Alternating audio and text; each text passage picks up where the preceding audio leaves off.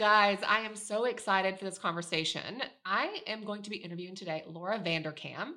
She is the author of several time management and productivity books, including Juliet's School of Possibilities, Off the Clock, I Know How She Does It, What the Most Successful People Do Before Breakfast, and 168 Hours. Her work has appeared in publications including New York Times, The Wall Street Journal, Fast Company, and Fortune. She is the host of a podcast before breakfast and the co host with Sarah Hart Euchner of a podcast Best of Both Worlds. She lives outside of Philadelphia with her husband and her five children, and she blogs at lauravanderkam.com. Uh, welcome, Laura. I'm so excited for this conversation. Yeah, thanks for having me. So tell me, uh, that's a lot of books. How did you tell me a little bit? Like, that's the formal, like, how did you get to doing all of this? Have you always been a very time management uh, productivity person? Yeah, I've probably always been into productivity and planning. Um, it seems to make life more orderly in general. Um, you know, and as your listeners know, it's not just about planning the stuff you have to do, it's about planning the things that you want to do. And so I'm, you know, a big fan of of making space for all that good stuff. I love it. I love it. So I'm just curious. I always like to ask people this. What is your Enneagram type? Do you know that? You know, I don't really know, but uh, I, uh, you, I, I would, I, I would venture you're either a one or an eight. So I was just curious. Uh, it might be a one. Uh, that's a that's a good guess. and then, uh, what is your birthday? As far as I think that uh, astrology has a lot to do with how people plan. What, what is your birthday? Um, Sagittarius. So okay, yes, okay, so, so planning is in your nature, in your um, realm of of what makes you comfortable and what makes you feel in control. And I do think, I think we all know that planning is how we move that needle and how we move our life forward and the direction that we want. Exactly. Um, so I'm going to start just drilling with you with some questions because I feel like you and I are probably very similar in a lot of our philosophies, but there is not a conversation that goes by that I'm like, huh, that's totally right. Uh, just different ways of thinking about it, approaching it. So, um, you wrote a book about, you know, what successful t- people do before breakfast. Can you give us just a couple routines or a couple habits on what, you know, a skinny rundown of what people should do before they have breakfast? Well, uh, before breakfast is a good time for doing anything that is important to you that life has a way of crowding out. And so this is a great time for things like, you know, long term speculative career projects. It could be creative work, like writing the great American novel or something. You can tell yourself you'll do it before bed, but you probably won't. You want to get up early and do it. Um, for taking care of yourself, so things like exercise, always great to do in the morning. Uh, but really, anything that is important to you that just doesn't fit in the rest of the day, because we tend to have more discipline uh, and focus and motivation first thing. So, do you feel like I know with me, if I don't do some of the things in the morning, my day kind of gets ahead of me and my day is so planned out that I don't necessarily get time. I'm talking about the gym. Like if I don't hit the gym or do some sort of self-care in the morning, it typically doesn't happen. Um Yeah, no, that that can be the case for for many of us. Um, I know that I, I enjoy exercising first thing, and it, it definitely becomes harder later in the day. Uh, you know, you just run out of energy, or other things come up, and and so there are fewer things that can get in the way of, say, a six a.m. workout, whereas there's quite a few things that can kind of come up and make a four p.m. workout not quite happen. Yeah. I mean, I have, I'm a big believer in, um, I used to wake up and kind of go. I don't know if you're that same way. Um, and I now am kind of a wake up and try to like prime myself to go. So instead of just jumping into something or doing, I'm, I've rebuilt my morning routine on the last couple years because I feel like it wasn't sustainable. Meaning I was waking up and going, but I was reaching a burnout point, like lunch or a little bit after. And I feel like I didn't have energy for the rest of the day. Um, so what is your thoughts on that? Like, so now I don't wake up and go. I wake up, I kind of I journal, I get make sure looking over my to-do list, I map out time, block out my day. Um, and then I kind of go, if that makes sense. But I am a big believer in whenever you're your freshest and your most creative, that's when you need to focus on your priorities, which for me and most people, it's that morning time. Yeah, exactly. And it sounds like you were doing things that really uh, fed your energy levels then in the morning when when you put in those new steps into your morning routine. Uh, the good news, though, energy is something we can replenish through the day, and so yes, it's quite possible that you are running out of steam around lunch. Um, but fortunately, we can put in a couple things in, say, mid afternoon, taking a mid afternoon break for a little bit more physical activity or outside time or anything else that will add to your energy levels. Uh, you, you can get some of that back. You know, you're probably not going to be as fresh as you were at eight in the morning, um, but you don't have to completely lose the afternoon either. Okay, so we, we got to keep talking on that. So, mid afternoon break, which is just going outside. What are some other things that people can do? Because I think that when we think we need a mid afternoon pick me up, people think, oh, I need to go like brew another cup of coffee mid afternoon. And I did that for a while. And I'm like, no, I can't do that. Like, that's not good. Just thrive off caffeine. What are some other things that can be done? Yeah. So, I mean, if you're to do the coffee, probably decaf and then just trust that the smell of coffee is conditioned to wake you up at that point, um, or a cup of tea or something like that.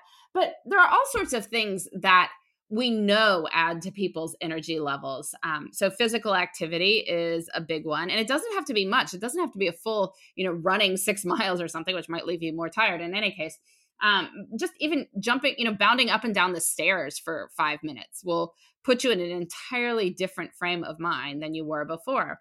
Um, going outside, getting some fresh air, talking to somebody that you find energizing. If you are more introverted and you've been in meetings or phone calls all day, you might need to have a little quiet time to yourself. Um, if you're more extroverted and you've been doing focus work, then you probably want to get on the phone with a couple of your best work buddies and chat with them, and that will energize you. But figure out what are these things that you know make you feel more energetic, and then figure out a way to put them into your schedule at a time when you would otherwise be falling apart. I love that. I love that. I definitely that's feel like that's something that I for sure need to do more of. Um, so you wrote a book called Off the Clock. What is the overall premises of that book? Well, time continues moving at the same pace all the time. Um, but how time feels is very different depending on how we are interacting with our time. And so, people who have a more abundant perspective on time figure out ways to you know make the good times guess go as slowly as the bad times do. I mean we've all had long boring times that seem where the clock is just barely moving. It's like, well, how can you slow down the good stuff uh, to feel a little bit more like this sense of of time freedom? And so, you know, I had uh, 900 people track their time for a day, and I asked them questions about how they felt about their time, and I was able to you know really drill down what are the differences between people who have an abundant perspective on time and people who feel more rushed and harried um, and and so I explore that in the book. I mean, it really comes down to being mindful of our time, to you know making sure that we're investing in moving minutes into the good category from the bad category. If there's anything we can do um, about spending time with people, um, people tend to be a good use of time. And really about putting memorable stuff into our lives, little adventures. Because it turns out that when we say, um, you know, where did the time go? What we're really saying is, I don't remember where the time went. And because it's not memorable. But if you do memorable things, then you will remember. I had this conversation literally yesterday with with someone, like this exact same thing. Because what is time without a memory? You don't remember it. Like think about when you were a kid. Like you don't remember everything, but it's those rememberable moments that usually are around adventure but not always. I mean, it could be a traumatic thing or it could be, you know, like we were talking about a fishing trip. Like, well, my kids remember a trip that we took. They might not, but they might remember the fishing trip because the fishing trip, like they one of them caught their first fish and one of them got sick. One was a bad memory and one was a good memory. But that's the whole thing is, right? Like what is life without this this memory of time and being thought provoking as far as trying to weave in that good and that adventure because that's the whole point of life, right? Yeah, anything that is novel or anything that is intense um, will tend to make a memory, and that's as you have more memories of time, it seems to go slower. That's why the first day of a vacation somewhere exotic, you know, will feel incredibly long because you're having all these novel experiences through the day whereas you know your average day where you're doing the same thing that you've done a thousand times before well your brain has absolutely no reason to remember it and so it doesn't Interesting. I have never heard someone put it that way. I love that. What a great way to think about it. We are going to take a quick little break to hear a word from our sponsor. This podcast is brought to you by StartPlanner.com, your tool for a more organized life. Featured in Forbes, Entrepreneur, and Inc.com, Start Planner was created to meet the demands of today's busy lifestyle, helping you to plan, execute, and organize every aspect of your life in one concise system. Align schedules, to dos, finances, health, wellness, goal setting, and clear action steps to all work together and drive results.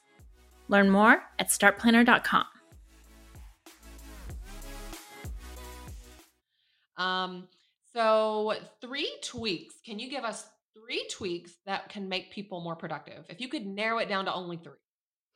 Well, one would be to plan your weeks, well, to plan your life in weeks. Um, I think that 168 hours, the weekly perspective, is the right way to look at time. Um, you know, further than that, things start to get away from us. But day by day is too short, too, because things don't have to happen daily in order to be important to us. So plan your life in weeks. I tend to do it on Friday afternoons. I think that's a really good time for lots of reasons, but uh, that's that's one I'd suggest. So plan your weeks on Fridays. Um, match your most important work to your most productive time.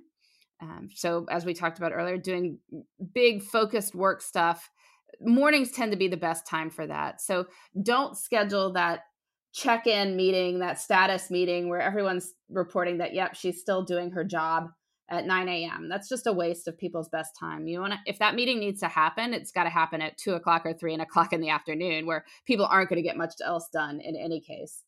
Um, and then, you know, one of the one of the best tips I think, is to give yourself a bedtime um, because life is harder when you don't get enough sleep. And, and there's sometimes there are reasons beyond our immediate control that we aren't getting enough sleep. But in other cases, we're doing it to ourselves. So if, if you're in the latter category, uh, give yourself a time that you intend to be in bed. And of course, you can blow through it if you want because you are a grown up. Like no one's to, you know, force you to go to bed at that time. But by saying, okay, that's my bedtime, you force yourself to have a reason to stay up later and to check in with yourself. Well, is this a good reason? And if it is, great. But if it isn't, that could give you a nudge to go to bed. And when you go to bed on time, you can wake up on time, and that starts the next day even better. I love it. That's such a good way to look at it. And we don't realize, um, I didn't realize how important sleep was until I was in a state of not getting a lot of it.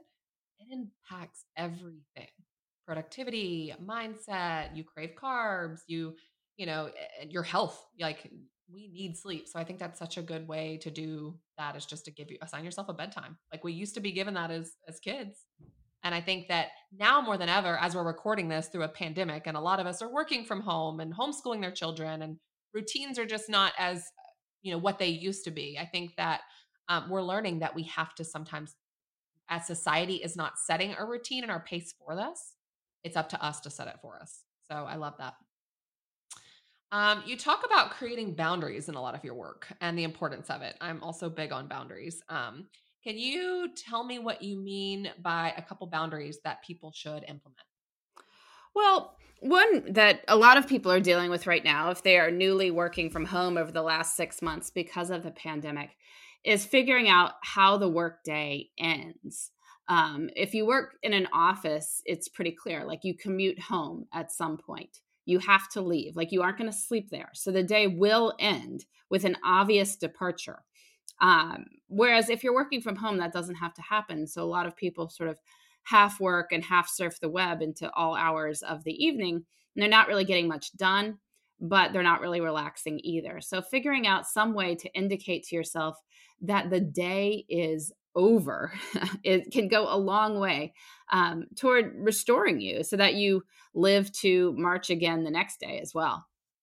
Yeah i mean i think that we forget that we have to be restored we have to rest we have to recharge. Um, now are you someone that uh, spends your weekends disconnected? Um, are you do you work? I mean i feel like as an entrepreneur you, you are kind of what i am. Sometimes those lines are even harder to be blurred. You're talking about people that um, you know, I've worked from home primarily. I mean, I have an office, we have a warehouse, but for me, sometimes I blur those lines. And I have kind of, I used to talk about like work life balance and the structure, and I do give myself structure. But some days, you know, that I plan out, I'm not quite there and I move some things around just to try to, like, I feel like it's integrated. Like, you have to kind of go with the flow. Like, if my home life is needing my attention more, I have to shift that energy in that direction that way. Um, what is your thoughts on that as far as, you know, establishing boundaries, but then flexing a little bit? Yeah, I, I, mean, I am a big fan of of work life integration, and that is the nature of my life um, because I can't only do work, let's say, from eight to five every day. I mean, there's other things going on that I have to deal with. I mean, particularly now where kids are doing virtual learning, or you know, we have so many children in this household that you know somebody has to go be picked up somewhere um, during that time and so in order to stay on top of things i do in fact wind up using a chunk of time on the weekends to often do some work uh, if I need to get ahead of the week because I can see it's going to be a short week for some reason, or if I'm behind because some day got taken away from me for some reason. Um, yeah, there's nothing magical about the weekends, but I do think that you want to enforce some time where you are off um, and then some time where you're truly on for for work too and eh, the problem is when you're going back and forth sort of inefficiently all the time so if I am going to work on, say, a Saturday, I'll try to have it be, you know, two hours at a certain point where somebody else is with my kids. And so I know I can focus and get a lot done.